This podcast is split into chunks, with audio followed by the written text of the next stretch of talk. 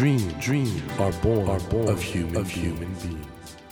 Human beings, human beings grow, grow with, dream, with dreams. That, that is dream, is dream heart. When you touch when you that, touch warm that vibration, vibration, a new dream, a new dream will be born, born of you, of you. Dream, dream heart, heart. ドリームハート政教新聞がお送りします皆さんこんばんは森健翔です今週も皆さんと一緒に未来につながる話を伺っていきたいと思います。まずは番組にお寄せいただいたメッセージご紹介しますね。東京都のラジオネームみかこさんからこんばんは私は高校1年になり海外へ留学したいと思っています。暮らしてみたい国がたくさんあって留学先も迷ってしまいますがやはりアメリカが第一希望です。茂木さんアメリカはどうでしょうか？うんそうですね。僕実は最初に行ったのはカナダアメリカだったんですけど僕自身はね留学はイギリスだったんですね。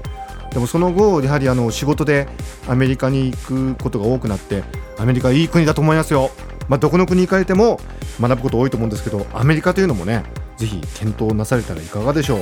実はですね今夜お迎えしたお客様はこの美香子さんのお話お答えいただける素晴らしい方です。今年「君が歌になる」でデビューしたアメリカ人歌手のニコラス・エドワーズさんです。ニコラスさんはテレビで放送された「のど自慢ザワールドで日本の歌がうまいっていうかマジでうまい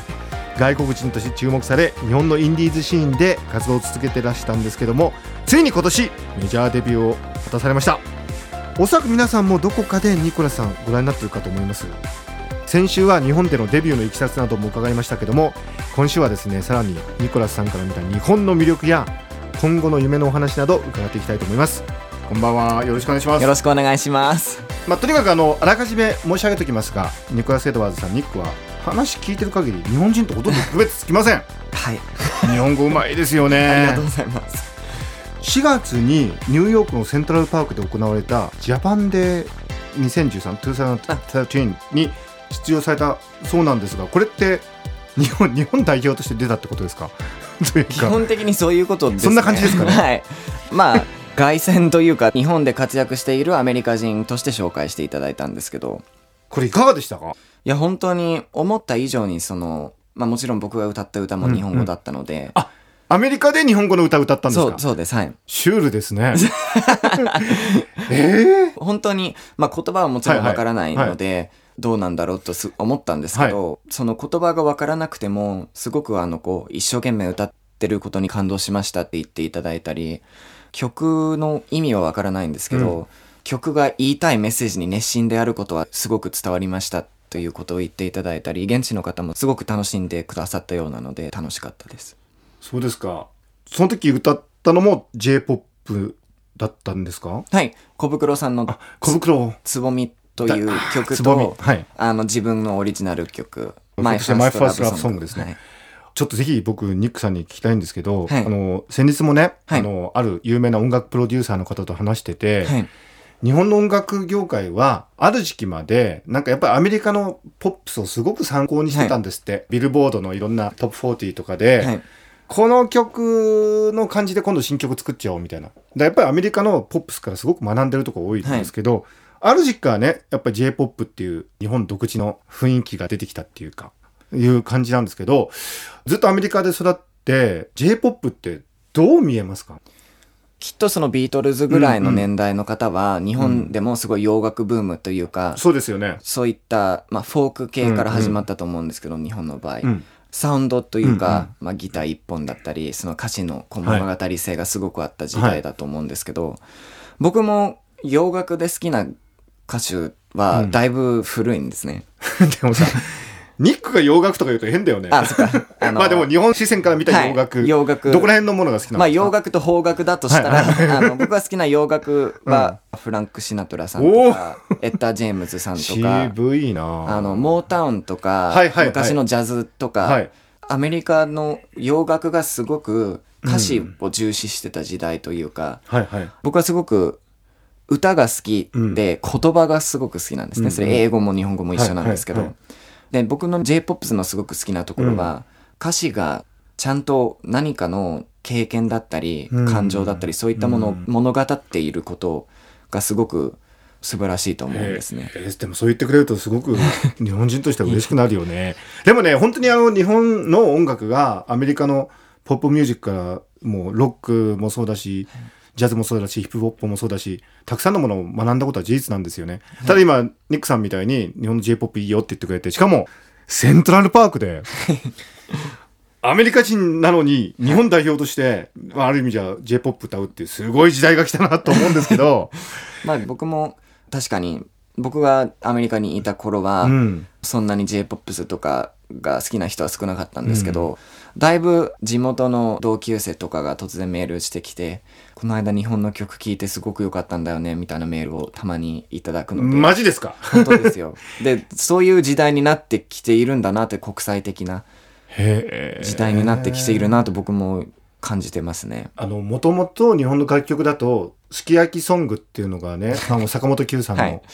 あれがまあ、ビルボードの1位になって、ね、あれもでも日本語のまま歌われてて、そうですね。はい。でもそれがなんか今、本当に国境を越えて。そうですね。ということは、ニコラスさんも、まあ日本で日本語の歌を歌って活躍されてるんですけど、はいマーケットとしてはこれはもう世界に出ていけるっていう感じなんですよね、まあ、きっとね。そうです。僕の今後の夢というか、うんうん、やっぱり僕が愛した J-POP を、うん、まあ、自分の言葉で、うん、自分の曲で世の中に伝えていきたいというその日本語の良さというか、僕が信じている J-POP の力を世界中にこう聞いていただけたらなと思ってますね。ねえ、本当になんか見た目の雰囲気はジャスティン・ビーバーみたいなね。でも本当に志素晴らしいですね。ありがとうございます。なんかそうやって言うと照れるところまた可愛いですよね。いや、そらそういうこと言われると、ちょっとどっちに転んでも、あんまり、あ、いや、そんなことないですって言うと、自分のことをけなしやがってって、認めちゃうと認めやがったって書き込まれちゃうのが。でも本当あの、愛されてますよね、不安にね。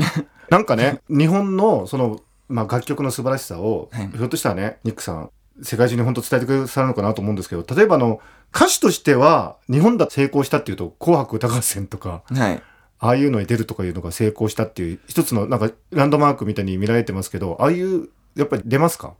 紅白とか。あの、誘っていただけたらもう。でも、まあ具体的な目標ももちろん、あの、うん、いろいろあるんですけど、はい、それよりこう、ちゃんと自分が信じてきた夢に正直に活躍していくことで、応援してくださったファンもそうですし家族も友達もスタッフもそうなんですけど、ちゃんと皆様の期待にちゃんと応えられる活躍ができたらと 思ってますなんか今時の日本人よりもよっぽどなんかいい意味で日本的な 謙虚さとひたむきさとなんかね、ほんと素敵ですね。いえいえ、ありがとうございます。女性ファン多いと思うけど、僕もファンになりました。ありがとうございます。ありがとうございます。さて、あの、先ほどご紹介しました、東京都の美香子さんからのご質問なんですけど、高校1年生だってことなんですよね。で、海外に留学したいんで、アメリカかなと思ってると。で、アメリカ、留学先としてどうでしょうっていう。まあ僕は自分の母国ということもあるのかもしれないです。はい、そのアメリカのことを悪くは言えないんですけど、アメリカ人はすごく愛情深い方も多いと思うので、アメリカでいう愛みたいなものをもちろん愛とは一つのものだと思うんですけど、うん、その表現の仕方が国によってこう違ってたりすると思うんですけど僕はアメリカ人の愛の仕方を覚えで日本に来て日本の愛の仕方を覚えさせていただけて本当にこれ以上に幸せなことはないと思っているのでそういう意味ではその日本の感性とアメリカの感性を両方持ち合わせるってすごくいろんなことがわかると思うんですね。だからそういう意味ではアメリカはとてもおすすめですね。僕あの、アメリカ仕事で何回も行ってるんですけど、はい、僕やっぱ一番感じるのは、一人一人が、一人の人間として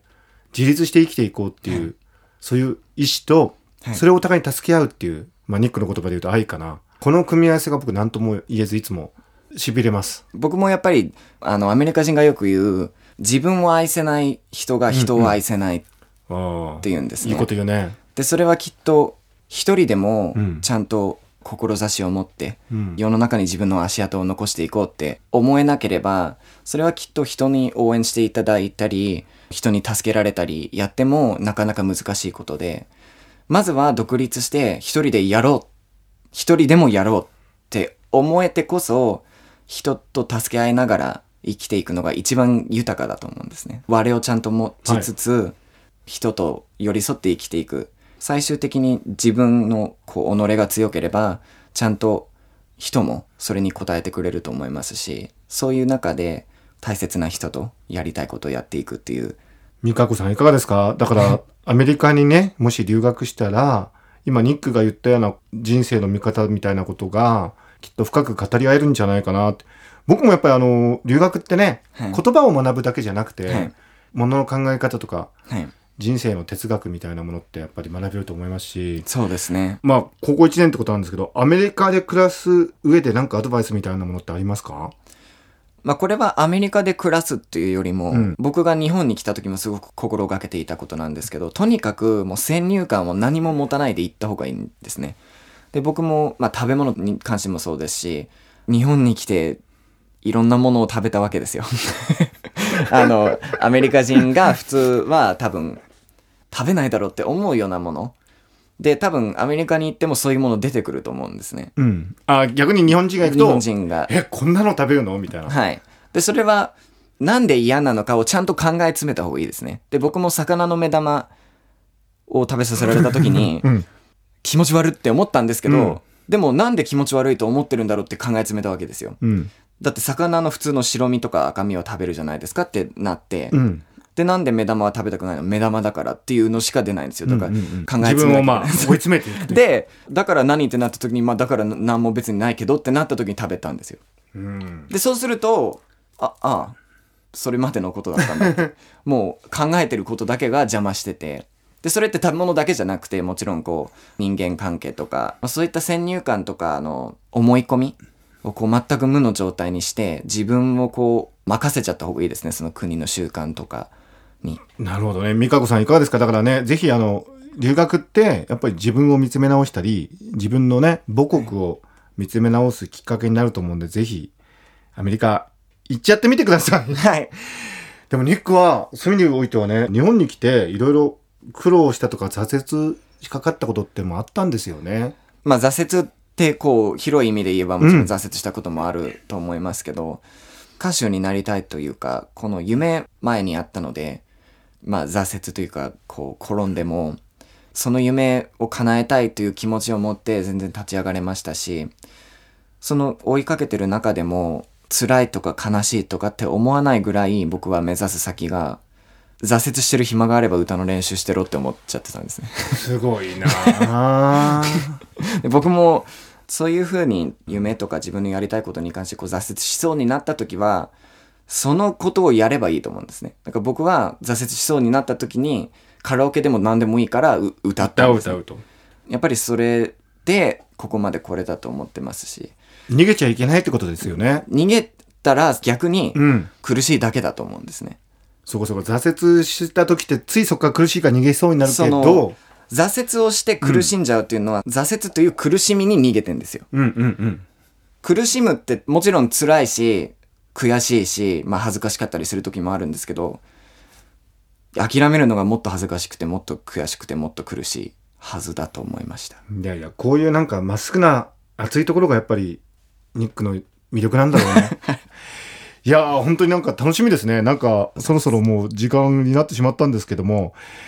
ファンの皆さんに何か一言メッセージをお願いします。で本当にいつもあの応援の言葉をいただいて、まあ、それを力に日々頑張らせていただいているのでちゃんとその応援してきてよかったと思ってもらえるようなえーニコラス・エドワーズになれるように一生懸命頑張っていきますので今後ともよろしくお願いします。というわけで、ニコラス・エドワーズさんに2週にわたってお話を伺ってきたんですけども、本当にあの、いろいろ感動しました。あの、ありがとうございます。やっぱり日本語の力っていうのは信じていいんだなって改めて思いましたし、はいニックが、まあ、日本の歌を、まあ、一つのツールとして世界でね、活躍する日をはい楽しみにしてます。ありがとうございます。どうもありがとうございました。ありがとうございました。